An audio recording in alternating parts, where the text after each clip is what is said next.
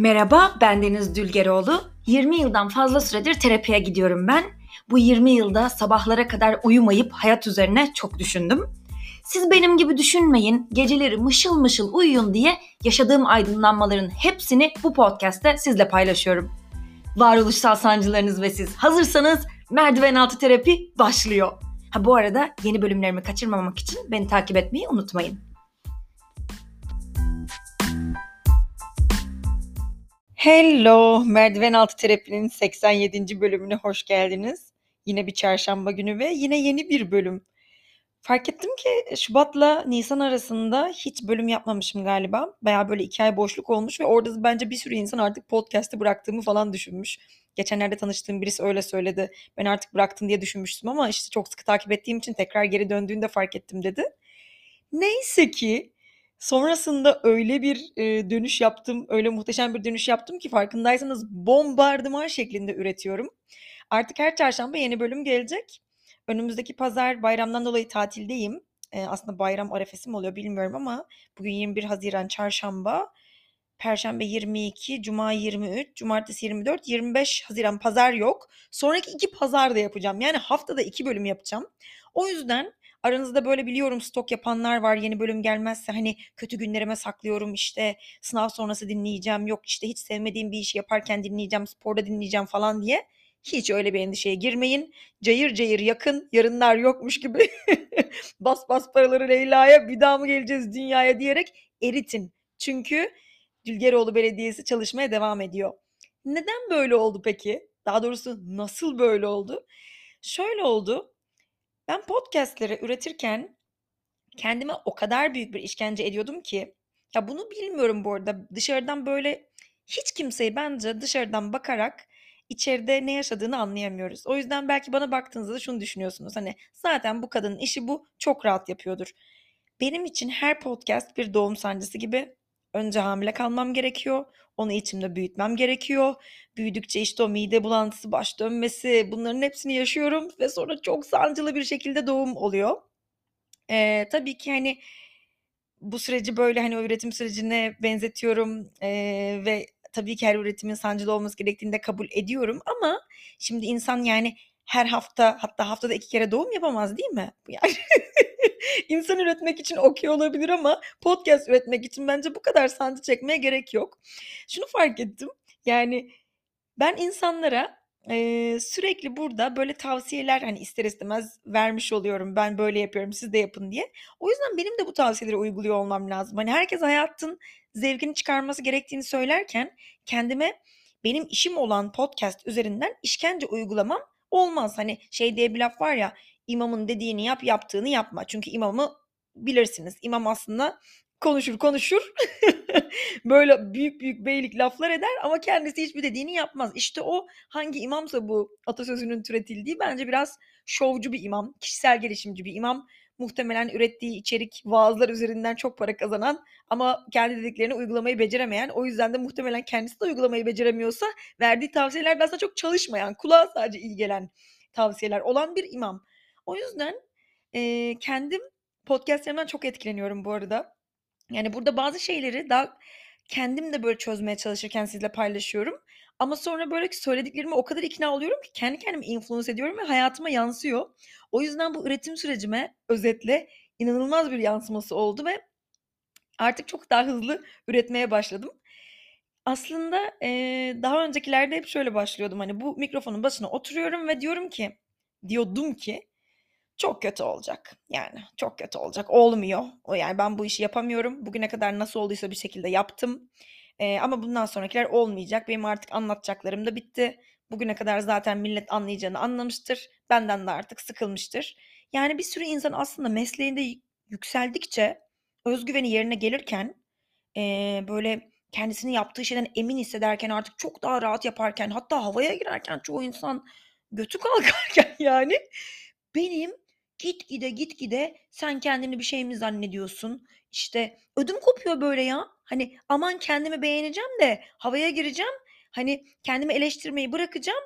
Bir şey oldu zannedip böyle piyasaya süreceğim. Hani olduğunu zannettiğim, güzel olduğunu zannettiğim bir bölümü yayınlayacağım ve herkes diyecek ki aptal. şu aptala bak. Ay podcast yapabildiğini zannediyor. Ay bir de bir gidip bu insanlar bunu dinliyor falan diyecekler diye böyle bir kendi kendime inanılmaz bir baskı yapıyordum. Ve o yüzden artık dedim ki ben bunu bırakıyorum. Çünkü e, bu çok toksik bir hareket. Ve şunu düşündüm. Günün sonunda yani günün sonunda değil ama bütün bugünlerin sonunda bu ömrün sonunda ben öleceğim. Ve öldüğümde muhtemelen geriye baktığımda ki şu anda bile 3 yıl geçti bu podcast'te geriye baktığımda şunu görüyorum. Ne kadar çok insanla bağ kurdum bu podcast sayesinde. Ne kadar çok insan bu podcast'i çok sevdiğini dile getiriyor. Aslında bakarsanız bayağı iyi bir iş çıkarmışım. Hani hayattaki mesleğim haline geldi bu. Hani ekmeğimi ben buradan kazanıyorum. Tek başına bir kadın olarak bağımsız hayatımı kimse eyvallah demeden yaşamamı buna borçluyum. E demek ki o zaman neredeyse elle tutulabilir bir şekilde söyleyebiliriz ki ben bu işi yapabiliyorum. E madem ben bu işi yapabiliyorum, geriye döndüğümde bakıp bunu görebiliyorum. O zaman neden ileriye dönüp bakarken bunu söyleyemiyorum kendime? Deniz sen bu işi yapabiliyorsun diye. Yani zaten oluyorsa niye kendime işkence ediyorum ki yapamayacaksın yapamayacaksın diye. Çok saçma geldi ve o yüzden bunları düşünürken fark ettim ki aslında böyle değiştirdiğim kendimde, kendi kendimi zehirlediğim çok fazla hareketim olmuş. Eee, kurtulduğum ve bunlardan dolayı gurur duydum. Çünkü bir önceki bölümde demiştim ya, eee, aslında kendime bir şeyler katmam değil, üzerimden bir şeyler atmam lazımmış benim diye. Benim birçok sayıda, çok fazla sayıda gerçekten toksik alışkanlığım vardı. Bence, eee, bu hayatta en büyük engelim önümdeki ben oldum hep. Aslında potansiyelimi birçok konuda görebiliyorum ama, eee, belki de küçüklükten, işte, öğretilmediği için, hani, deniz aslansın, kaplansın denmediği ve hep eleştirildiğim için zaman içerisinde annem ve babamdan koptukça, eee, onların bana söylediklerini içselleştirmişim ve hep kendi kendisini eleştiren, kendi kendisinin önüne taş koyan, kendi ayağını bağlayan bir insana dönüşmüşüm. Ama sonra neyse ki daha da yıllar geçtikçe bunları aşmayı başardım. Ya seni ben yerim, kendi yanağımı sıkıyorum şu an. Aranızda yaşlanmaktan korkan varsa ki eminim çok sayıda vardır. Lütfen şunu düşünsün. Evet, hani, tabii ki kemiklerimizin erimesi, eee, cildimizin sarkması falan bunlar böyle korkutuyor olabilir ama insan yaşlandıkça o kadar güzel akıllanıyor ki. Yani şu an 20'li yaşlarıma dönsem gerçekten benim için çok büyük bir kabus olurdu. O yüzden 30'lu yaşlarımda hala sağlıklı, hani, hala fiziksel olarak çekici, güzel olmanın yanı sıra bir de akıllı olmak üst üste böyle bunları koyduğunuzda böyle ekmeğin üstüne bal onun üstüne kaymak sürer gibi böyle gerçek bir, eee, zevk şöleni oluyor. O yüzden bu yaşlarımda olduğum için çok mutluyum. Kendime de daha fazla kendi kendime güzel olan hayatımı zehirlememe izin vermeyeceğim. Sizin de bunu yapmanıza izin vermeyeceğim. O yüzden belki benden feyz alırsınız diye eski toksik hareketlerimden şimdi size birazcık bahsedeceğim.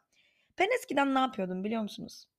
Aynanın karşısına geçtiğinde hani Pamuk Prenses masalında mesela ne diyor? Ayna ayna söyle bana benden güzel var mı bu dünyada? Bazı insanlar bakıp ne kadar güzel olduklarını görüyorlar. Çünkü belli ki onlara kendilerine güzel bakmaları öğretilmiş. Ama sanırım ben bunu öğrenmediğim için, hep eleştirel bir gözle baktığım için kendime, ben yıllar boyunca yani ergenliğimde vücudumu keşfetmeye başlamamdan sonra üniversite, sonraki işte erken iş hayatım hep aynanın karşısına geçip sadece ve sadece hatalarımı gördüm.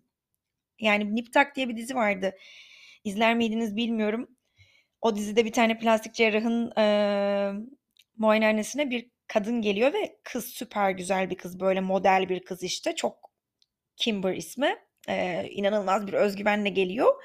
Ondan sonra ben de hani bu kadar güzel bir kadınım neyi değiştirebilirsin ki diye. Ondan sonra Christian Troy'du sanırım şeyin adı da plastik cerrahın. Diyor ki öyle mi düşünüyorsun? Aynanın karşısına geçiriyor kızı. Kendisi de arkasından geçiyor. İkisi birlikte aynada kızın yansımasına bakıyorlar ve eline bir ruj alıp kızın bütün hatalarını işaretliyor ve sahne bittiğinde kız böyle her yeri işaretli. Çok etkileyici bir sahneydi. Ben kendime işte kırmızı rujla çizmeden e, mental olarak bütün hatalarımı işaretliyordum. Burası işte fazla şişman, burası yamuk, burası kısa, burası bilmem ne. Halbuki sonradan şimdi fark ediyorum ki ben bütün bunları yaptığım o yıllarda birçok insan beni çok beğendi, çok çekici buldu ve hiçbiri bana bakıp da ay şurası yamuk burası böyle demedi. Genel bütün resme bakıp çok güzel bir şey gördüler. Ama ben onlar kadar emm, başarılı olamadım bana bakıp güzel bir şey görmek konusunda. Oysa ne kadar üzücü. Ben sanatı bu kadar seven bir insanım. Hani okuduğum her kitapta, izlediğim her filmde, gittiğim her sergide anlatacak bir şey bulurum döndüğümde eve heyecanla arkadaşlarıma. Böyle böyle bir şey vardı, böyle böyle hani hiçbir sergiye gidip de ay burası yamuk, şuradaki kürasyon çok saçma, ay bu kitabın sonu çok uzamış. Beni takip ediyorsanız Instagram'dan paylaşımlarımdan görürsünüz. Eleştiriye eee, böyle çok meraklı bir insan değilim. Genelde böyle madem elimde bu var bundan ne çıkarabilirim, bunda ne güzellik var diye bakarım. Ama işte kendime bunu yapmayı nedense layık bulmamışım yıllarca. Şimdi ama şu anda sizle konuşurken yatağımda oturuyorum ve yatağımın tam karşısında bir ayna var. Eee, bazıları için fantezi unsuru olabilir. Ama şu an oradaki aynada kendi yansımamı görüyorum ve böyle narsistik bir şekilde değil, gerçekten böyle sevgiyle bakıp "Ya, güzel kızsın." diyorum ve bunu demekten eskiden çok utanırdım. Kendime söylemekten utandığım için tabii ki başkalarına da söyleyemezdim kendimi beğendiğimi ama şimdi son zamanlarda kendimi beğenmeye başladım ve bu çok güzel bir hismiş. Eğer bunu yıllardan beri yapanlar varsa aranızda çok şanslılar. Ben aranıza yeni geldim. Hoş bulduk. Eğer hâlâ aramızda olmayanlar varsa onları da lütfen, eee, başka şeyleri beğendikleri gibi, sanata bakar gibi kendilerine bakmalarını hatırlatmak isterim. Sonra ben eskiden, eee, beni eleştiren, böyle beğenmeyen, kendilerine uygun bulmayan insanlarla takılıyordum. "Neden yapıyordun Deniz bunu?" derseniz ki dersiniz, network için. Çünkü girdiğimiz her işte, emm, belli bir çevremizin olması gerekiyor ki onlar bize, hani, iş paslasınlar, yarın kendilerine bir iş gelirse "Ay, Deniz'i sevmiyorum, gıcık oluyorum, bu iş ona gitmesin." demesinler diye o insanlarla takılıyordum ve çok da sıkılıyordum aslında. Bana bakışlarından da hoşlanmıyordum. Çünkü şöyle bir şey var, hani birileri size nasıl bakarsa siz de bir süre sonra o bakışı içselleştirmeye başlıyorsunuz. Yani deminki anlattığım anne baba hikâyesindeki gibi. Anne babanız sizi prensesim, güzeller güzelim diyerek büyütürse ilerleyen yıllarda sizi başkalarının çirkin olduğunuza ikna etmesi zor olur. Size bunu gerçekten, eee, güzelce öğretirlerse. Daha sonraki yıllarda da bu bu şekilde. Yani birileri sürekli size bakıp "Ay, çok uyuz bir tip, çok uyuz bir tip, çok uyuz bir tip." derse siz eve gittiğinizde düşünmeye başlarsınız, "Ben çok uyuz bir tip miyim ya?" diye. Ve ve evet, belki birileri için uyuzsunuzdur ama nasıl diyeyim mesela, bazı otör yönetmenler vardır sinemada. Gerçekten çalışması çok zordur ama bilirsin ki o uyuzluğunun bir sebebi vardır. Gerçekten işi konusunda çok takıntılıdır. Çok iyi iş ortaya çıkarmak için de senin, eee, birazcık zorlanmanı hiç umursamaz ya da, işte, set saatinin uzamasını umursamaz ama sonuçta ortaya çıkacak iş için de ona katlanılır. Ha, uyuz biriyle çalışmayacağım, çok tatlı biriyle çalışacağım diyorsan tatlı biriyle çalışırsın. Öylesine laletten işler yaparsın. O yüzden, hani, bir şey uyuz diye kötü diye de bir şey yok ki. Biri soğuk diye kötü bir şey yok. Belki başkasının sıcak olması da birilerine çok yavşak geliyordur. Belki benim soğuk olmam birilerine o mesafe güzel, çekici geliyordur. O yüzden bize negatifmiş gibi söylenen her şeyi, "Evet ya, bu benimle ilgili bir hata. Eve gidip bunun üzerine düşüneyim, neleri değiştirebilirim?" diye düşünmeye başlarsak bu işin gerçekten sonu yok. Yani gerçekten insanız ve, eee, zaten eğer mükemmel bir insan tipi olsaydı o prototipten etrafta aynısından bir sürü insan olurdu. 8.000.000.000 insan varsa 8.000.000.000 farklı çeşitlilik var yani ve bunların, hangi gözle baktığınıza göre değişir bu çeşitliliğin anlamı. Kimilerine göre çok tatlı olabilir bu çeşitlilikler. Atıyorum, birinin burnunun böyle kısa ve basık olması birisine iğrenç geliyor olabilir, birine çok sempatik geliyor olabilir. O yüzden neyse, ben de bu network yapmak için bana kendimi kötü hissettiren insanlarla takılıyordum eskiden ve sonra dedim ki, "Ya, ben bu işi zaten iyi yapıyorum ve yani ben bu işi iyi yapıyor olmamın sebebi de kendimi tanıyor olmam ve bu iş benim kendi iç dünyamdan geliyor. Ben dünyaya adapte olmayı bıraktıkça kendi iç sesimi daha kuvvetli duymaya başlıyorum. Eğer dışarıyı çok dinlerseniz kendi sesinizi duyamazsınız dışarının gürültüsünden. O yüzden network olmasın dedim. Varsın beni listelerden silsinler ama ben, hani, zaten, eee, bu işi yapabilmemi beni seven insanlara, onların beni yüceltmesine, onların benim hâlâ piyasada olmamı istemesine borçluyum. O yüzden ben onlarla olan bağımı kuvvetlendireyim. Yani burada sizden bahsediyorum. Çok utandım ya, sevdiğim birine açılıyormuş gibi hissettim ama çok uzun zamandır yapmamıştım galiba. Beni dinleyen herkese kalpten teşekkür ederim. Gerçekten arkamda hiçbir büyük, eee, isim yok. Hani, biliyorsunuz menajerim bile yok, ajansım yok. Birlikte bağlı çalıştığım hiçbir organizasyon yok. Hiçbir markanın, eee, desteği yok. Sadece ve sadece siz beni dinlediğiniz ve sevdiğiniz için bunu gören, eee, ajanslar, markalar bana gelmeye devam ediyorlar. O yüzden hepinize çok çok çok teşekkür ederim. Hem böyle beni dinleyip bu mesleği bana verdiğiniz için hem de geçen, eee, analizde, seansta söyledim.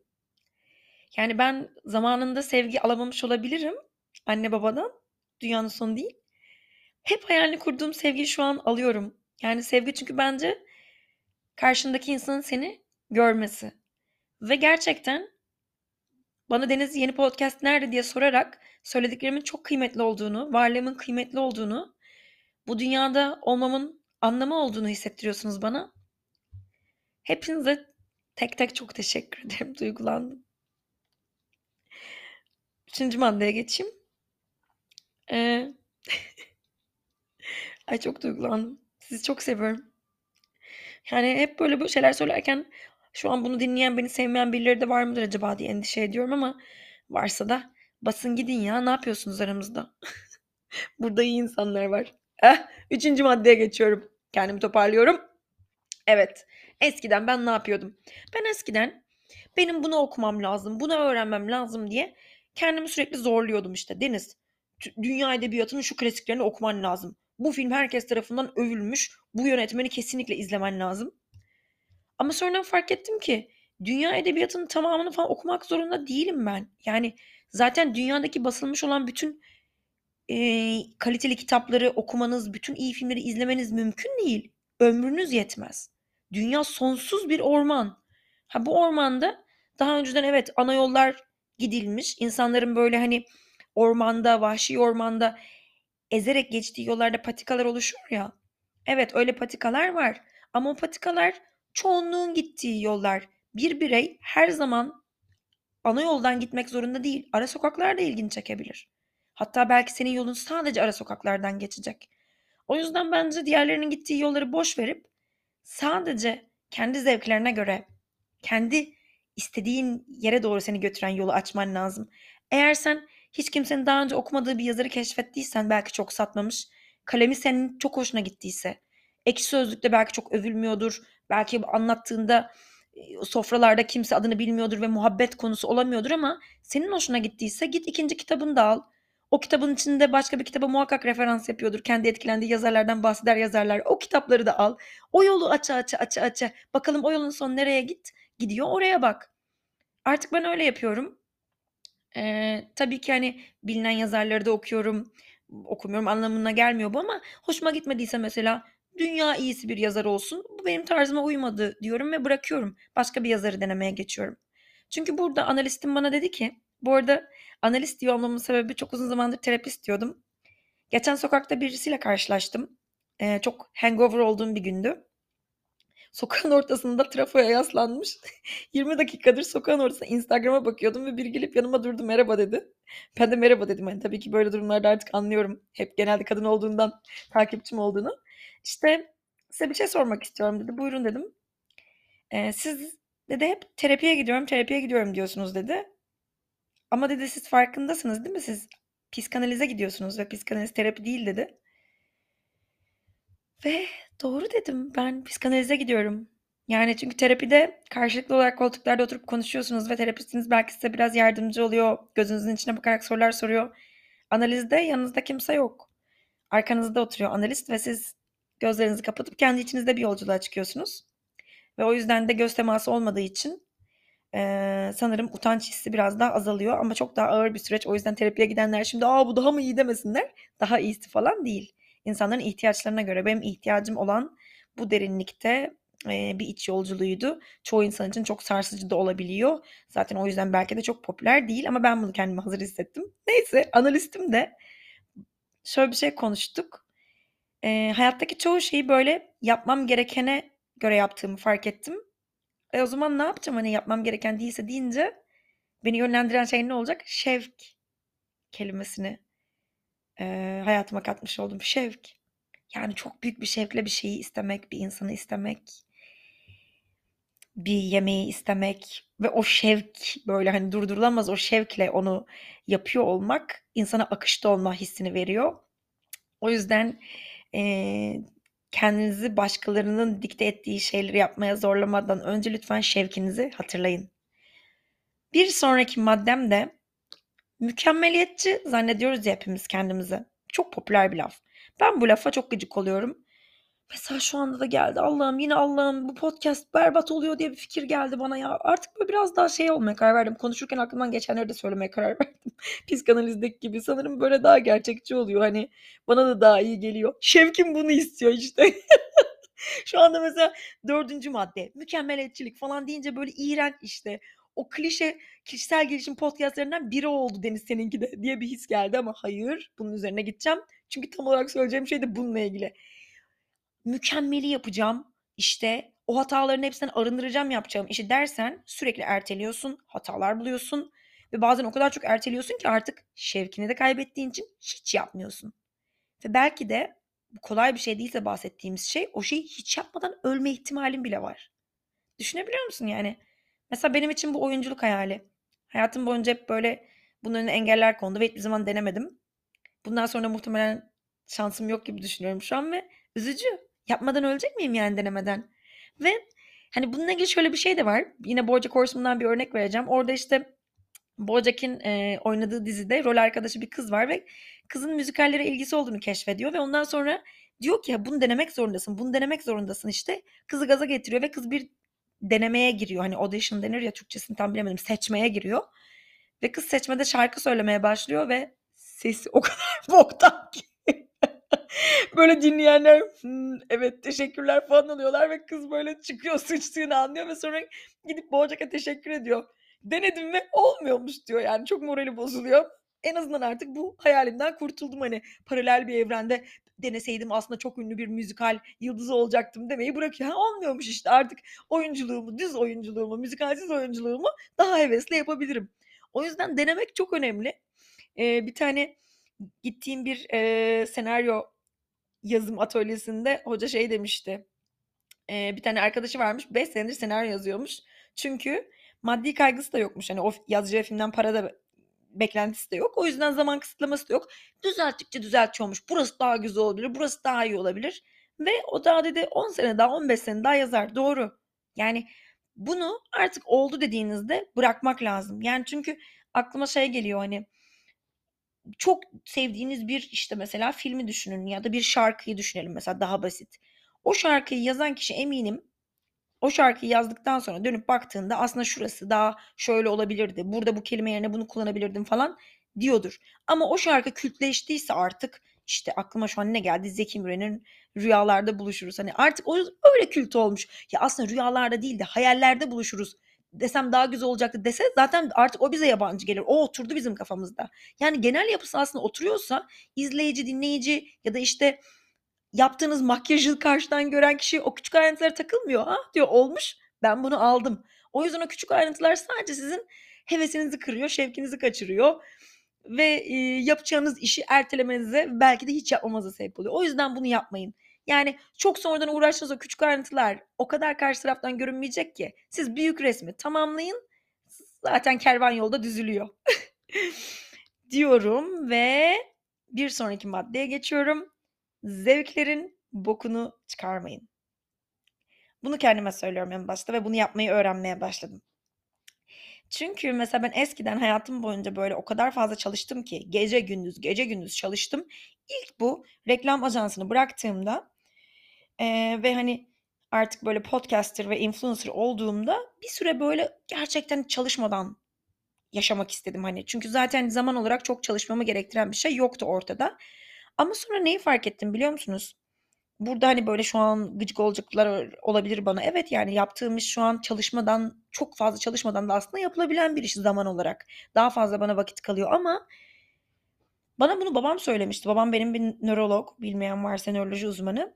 Eee, beyin adapte oluyor her türlü zevke. Yani sen sürekli zevk verici bir madde tüketirsen bir süre sonra beynin hani mesela zararlı maddelerde bunu bilirsiniz tolerans geliştirir ve artık zevk vermez olur. Tatil için de bu böyle. Bütün ödüller için böyle. Yani sen Bir gün tatile çıktığında çok güzel gelir. İkinci, üçüncü günden sonra alışmaya başlarsın. Üç aydır tatildeysen artık çok tatil gibi gelmez. Mesela bence Şeyma Subaşı her gün jetlerden inip bir sonraki yatına geçtiğinde ve her gün bikiniyle gezdiğinde ''Aa bugün tatildeyim'' diye uyanmıyordur. Artık onun hayatı oldu bu. Ama çalışır çalışır çalışır. Sonra tatile çıkarsan oley be diyorsun tatilin ilk gününde. O yüzden eee, artık kendime şunu öğrettim. Deniz çalışacaksın. Güzel işler ortaya çıkarmak için kendini zorlayacaksın ve o zorlanma hissi senin için çok kıymetli. Sadece iyi iş ortaya çıkarmak için değil, sonra arkasından gelecek olan boş zamanın kıymetini bilmek için. Çünkü mesela şimdi ben bu podcast'in kaydını bitirdiğimde yine dizi izlemeye döneceğim. Köpeğimi falan gezdireceğim. Ve mesela normalde köpeğimi gezdirmek bile of kim çıkacak şimdi dışarı diyeceğim bir şeyken oley podcast bitti kayda verdim işte yayına soktum. Şimdi böyle geleyim yorumları okuyayım diye zevkle Cici'yi gezdirirken dışarıda yaptığım bir aktiviteye dönüşecek. Çünkü beynim kontrast olarak ay- algılayacak. Normalde Cici'yi gezdirirken varoluşsal sancılarımı düşünüyorum. Hayatın hiçbir anlamı yok falan diyorum. Dizi izlerken de of sıktı artık falan diyebiliyorum ama şimdi hepsi çok kıymetli gelecek çalıştığım için. O yüzden bu kontrastları beyninize hatırlatmayı lütfen unutmayın. Ve son maddeme gelince de kendinizi eleştirirken bunları da yine kendime söylüyorum. Denizciğim kendini eleştirirken lütfen dostlarına yaptığın gibi ol. Hatta bu maddeyi kendime okumak istiyorum çünkü bunda hala çok iyi değilim. Lütfen anlayışlı ol. Yani çünkü hangi arkadaşını iki küçük yanlışı için çöpe attın ki? Yani hep teselli ettin onları saçmalama insansın o kadar hatan olur dedin. Yani gelip sana söylediler mesela dün gece içince çok saçma şeyler yaptım diye. Olur mu utanacak ne var? Bunların hepsi hikayedir dedin. O zaman lütfen bunların hepsini Denizciğim kendine de yap. Sürekli kendinden mükemmel bir insan olmayı bekleme. Yani bu demek oluyor ki bu podcast hatalı olacak. Birazdan e, dışarı çıktığında sokakta da muhakkak mükemmel görünmüyor olacaksın. İlerleyen günlerde de arkasından utanacağın ya da kendi kötü bir insan gibi hissedeceğin şeyleri yapacaksın. Bunlara zaten engel olamazsın. Dünyadaki hiç kimse engel olamaz. Bu sana özel bir şey değil Denizciğim. O yüzden kendine işkence etmeyi bırak. Kendine bir hata kotası ver. Bu gerçekten iki sene sonra hatırlayacağım bir hata mı diye sor. İki sene sonra hatırlayacağım bir şey değilse lütfen hemen Instagram'a gir kafanı dağıt. Bir şey yap. Çikolataya ne istiyorsan yap ama kendine işkence etme Denizciğim. Lütfen.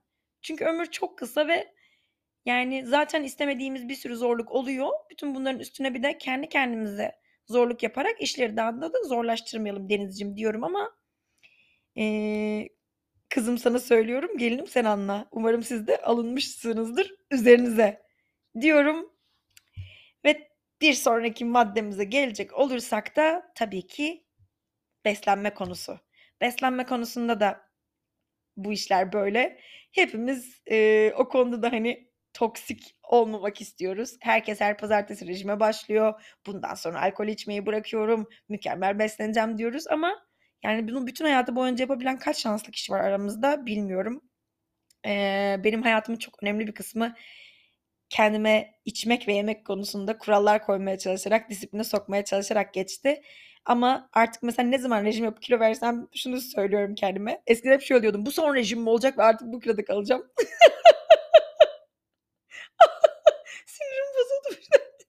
Bir şey asla öyle bir şey olmadı. Hep yer bir daha sonra tabii ki kilo aldım. O yüzden şimdi böyle çok üzülsem de şey diyorum. Evet bu kiloyu şimdi verdik ama bir ara geri alacağım. Allah Allah hiç de gerçekçi gelmiyor. Şu an kendimi çok gaz hissediyorum ama bir ara işte bir şeyler yanlış gidecek yine ve hani depresyonda hissedeceğim. Hayatın anlamsız olduğunu hissedeceğim ya da vazgeçmiş olacağım ya da tatile çıkmış olacağım ve o kiloları alacağım. O sağlıklı hayat rutinimden çıkacağım. Yine partileyeceğim, edeceğim. Bir şeyler olacak. O yüzden bunu artık kabul ederek yaşıyorum. Mesela şu an yine sağlıklı yaşadığım bir dönemdeyim ama tabii ki ileride belki de birkaç gün içerisinde hatta bilemeyiz tatile çıkacağım çünkü yine şeyim kayacak. O yüzden itiraf edelim kendimize. Her zaman ideal hayatı yaşayamıyoruz. Yani beslenmemize yeterince dikkat edemiyoruz ve o kötü alışkanlıklarımız öyle kolayca gözden çıkarabildiğimiz şeyler olmuyor. Yani bu akşam da bir alıversin diyoruz. Eee, e, tabii ki bütün bunların hepsinin bir sonucu olmuyor mu? Oluyor. Yani sağlık konusunda azıcık araştırma yapan herkes bilir ki bütün bunlar minnoş karaciğerimizi çok yoruyor. Yani çünkü karaciğerimiz bir detoks makinesi ve işlevini, eee, yerine getirmekte çok zorlanabiliyor eğer biz böyle kendisine yüklenirsek. Hâlbuki kendisine ihtiyacımız var çünkü bütün vücudumuzun yükünü o çekiyor. O yüzden sağlıklı olması çok önemli. Ama neyse ki 2023 yılındayız ve bunun için bir destek ürün var artık. Marniz markasının çıkardığı Hep Alive isimli ürün. E, Marniz çok detaylı literatür çalışmalarına dayanarak bir karaciğer detoks karışımı oluşturmuş. İçinde metionin, enginar özü, E vitamini, limon suyu ve B12 var. Ve bu saydıklarımın her birinin bir görevi var aslında karaciğerimiz için. Ve hepsinin tam etki göstermesi için bir arada bulunmaları da çok önemli ama öyle hani biraz şundan olsun biraz bundan olsun kafama göre koyayım şeklinde değil. Marniz tarafından literatür bilgilerinin ışığında hepsinin bir araya geldiğinde vereceği toplam etkiyi maksimize edecek şekilde hazırlanmış çok özel bir karışım. Ve bir kutunun içerisinden 20 tane flakon çıkıyor. Her gün bir flakon içiyorsunuz. 20 gün içtikten sonra 10 gün ara veriyorsunuz. Yani bir ay boyunca bir Happy Life kutusunu kullanmış oluyorsunuz. Her Happy Life kutusu bir ay demek. 3 ay düzenli kullanıp sonrasında birazcık durup sonuçlarını görmeyi e, öneriyor Marniz uzmanları. Marniz kim derseniz de markayı eğer duymadıysanız 1968'den beri faaliyet gösteren 60'ın üzerinde ülkede satılan ve sektörel anlamda tüm sertifikasyonlardan geçmiş bir İspanya markası. İber Yarımadası'nın Akdeniz ve okyanus esintili keyifli yaşamını daha uzun ve daha sağlıklı kılmak ve bunu tüm dünyayla paylaşmak için elinden geleni yapmış bir marka Marniz. Ee, güvenle kullanabilirsiniz. Ben de ruhsal ve duygusal detoks sürecimi böyle bir karaciğer detoksuyla tamamlamayı düşündüğüm için hep Alive içmeye başladım. E, bu podcast'ı yapmaya başladığımda e, bir süredir zaten içiyor bulunuyorum. Henüz saymadım flakonları da şimdi içeri gidip saymam gerekecek o yüzden sayı vermedim. Eğer siz de benim gibi ruhsal detoksunuza, e, detoksunuzu bedeninize de katmaya ve hayatınızı böyle baştan aşağı sağlıkla böyle doldurmaya ve artık tüm mikropları hayatınızdan atmaya karar verdiyseniz sayfanın e, altına yani açıklamalara e, linkini bırakacağım. Oradan ürünün sayfasına ulaşabilirsiniz. Bu arada eczanelerden ya da eczanelerin internet kanal, kanallarından da ürüne e, ulaşmanız mümkün. Lütfen kendinize, ruhunuza ve vücudunuzun tüm yükünü çeken karaciğerinize lütfen iyi bakın diyorum. Ve yavaş yavaş bu bölümün de sonuna geliyorum. Ee, şunu hatırlatmak isterim ki böyle konuşuyoruz ama sihirli değnek değmiş gibi e, bir anda insan bütün hayatını değiştiremiyor. Bir kez daha BoJack Horseman'dan bir alıntı yapacağım. Orada bir sahne var. Koşan bir yaşlı adam var. BoJack da böyle sağlıklı yaşamaya karar veriyor ve ondan sonra koşmaya çalışırken birden nefes kesiyor. Böyle yere yatıyor. Ondan sonra yaşlı adama gidip işte sen bunu nasıl başardın?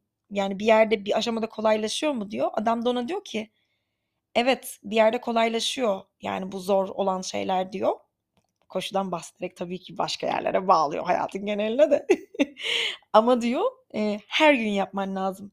Ve zor olan kısmı da bu. O yüzden değişim böyle tek seferde bir enjeksiyonla terapi odasına gittim hop bana şöyle bir okudu üfledi terapist değiştim ah rejime başlama kararı aldım artık ölene kadar sağlıklıyım falan gibi bir şey olmuyor. Düşüyoruz ama düştükten sonra yeniden kalkmak bir daha düşüp yeniden kalkmak zaten düşmesine rağmen her seferinde inatla kalkan insan bence o istikrarı sağlayan insan değişmeyi başarıyor. Ee, o yüzden hani gerek ruh sağlığında olsun gerek vücut sağlığında bence önemli olan hani o kararları almak değil. Bütün başarısızlık anlarında üzülmeye rağmen, ümitsizliğe rağmen hayır devam edeceğim diyebilmekten geçiyor bu işin sırrı. O yüzden e, bunu aklınızda tutarak kimsenin mükemmel olmadığını e, ve herkesin zorlandığını ama zorlana zorlana da olsa bu işi yapacağımızı, değişmeye baş koyduğumuzu ve ölmeden önce kendimizin çok farklı bir halini görmek için merakla bekleyeceğimizi aklımızdan çıkarmayalım. Çünkü hayatı yaşıyor olmamızın bence en büyük sebebi. Geçen Instagram'da sormuştum. En çok gelen cevap da bu oldu. Merak duygusu. Bugün böyle ama acaba yarın başka biri olabilir miyim? Yarın başka hikayeler yaşayabilir miyim? O yüzden kendinize de vücudunuza da çok iyi bakın. Toksik alışkanlıklarınızı da lütfen yavaş yavaş hayatınızdan çıkarmaya başlayın. Ve çok büyük bir düşünürün de dediği gibi güvenirseniz her önünüze gelene yüzünüz aklanmaz. O yüzden size bir önerim olacak. Hayatınızdan tüm mikropları atın diyorum ve bu bölümün de sonuna geliyorum. Bir sonraki bölümde görüşmek üzere. Güle güle.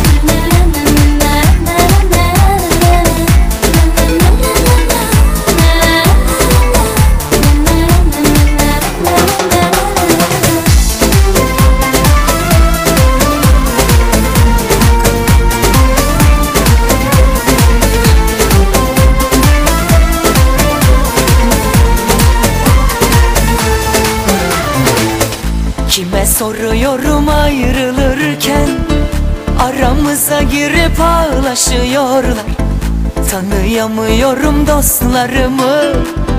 Bizi çöpe atıp anlaşıyorlar. Kime soruyorum ayrılırken Aramıza girip ağlaşıyorlar. Tanıyamıyorum dostlarımı. Bizi çöpe atıp anlaşıyorlar. Seviyorsun her önüne geleni. Arıyorsun değerini Bu zamanda tabiata güvenip işe başlanmaz. Gidiyorsun iki kapı öteye. Dönüyorsun bir acemi köleye.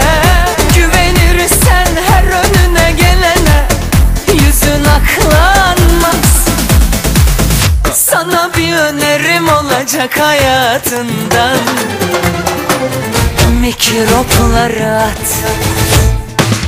Bu canda görür aşkı yok edeni. Efendi gibi haddini bileni. Görünce gözüm aşkı hak edeni. Öpesim geliyor ya. Zavallı değil haysiyet olanı. İçinde yüce şahsiyet olanı. Görünce gözüm aşkla yok olanı Coşasım geliyor ya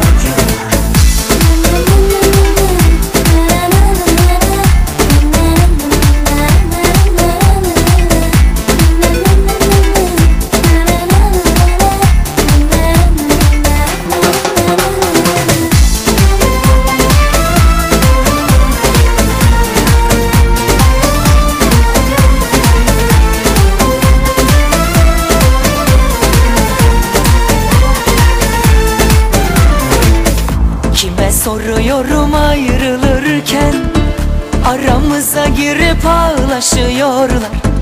Tanıyamıyorum dostlarımı. Bizi çöpe atıp anlaşıyorlar. Kime soruyorum ayrılırken? Aramıza girip ağlaşıyorlar. Tanıyamıyorum dostlarımı. Bizi çöpe atıp anlaşıyorlar. Seviyorsun her önüne geleni Arıyorsun değerini bileni. Bu zamanda tabiata güvenip işe başlanmaz. Gidiyorsun iki kapı öteye Dönüyorsun bir köleye. Güvenirsen her önüne gelene. Yüzün aklanmaz. Sana bir önerim olacak hayatından. Mikropları at. Canda görür aşkı yok edeni. Efendi gibi haddini bileni. Görünce gözüm aşkı hak edeni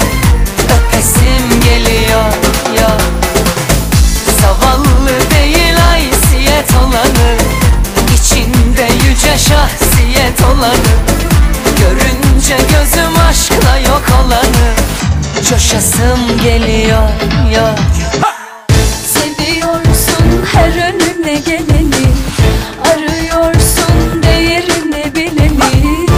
Bu zamanda tabiata güvenip işe başlanmaz Sana bir önerim olacak hayatından. Mikropları at. Bu canda görür aşkı yok edeni. Efendi gibi haddini bileni. Görünce gözüm aşkı hak edeni. Öpesim geliyor ya. Zavallı değil haysiyet olanı. İçinde yüce şahsiyet olanı. Görünce gözüm aşkla yok olanı. Coşasım geliyor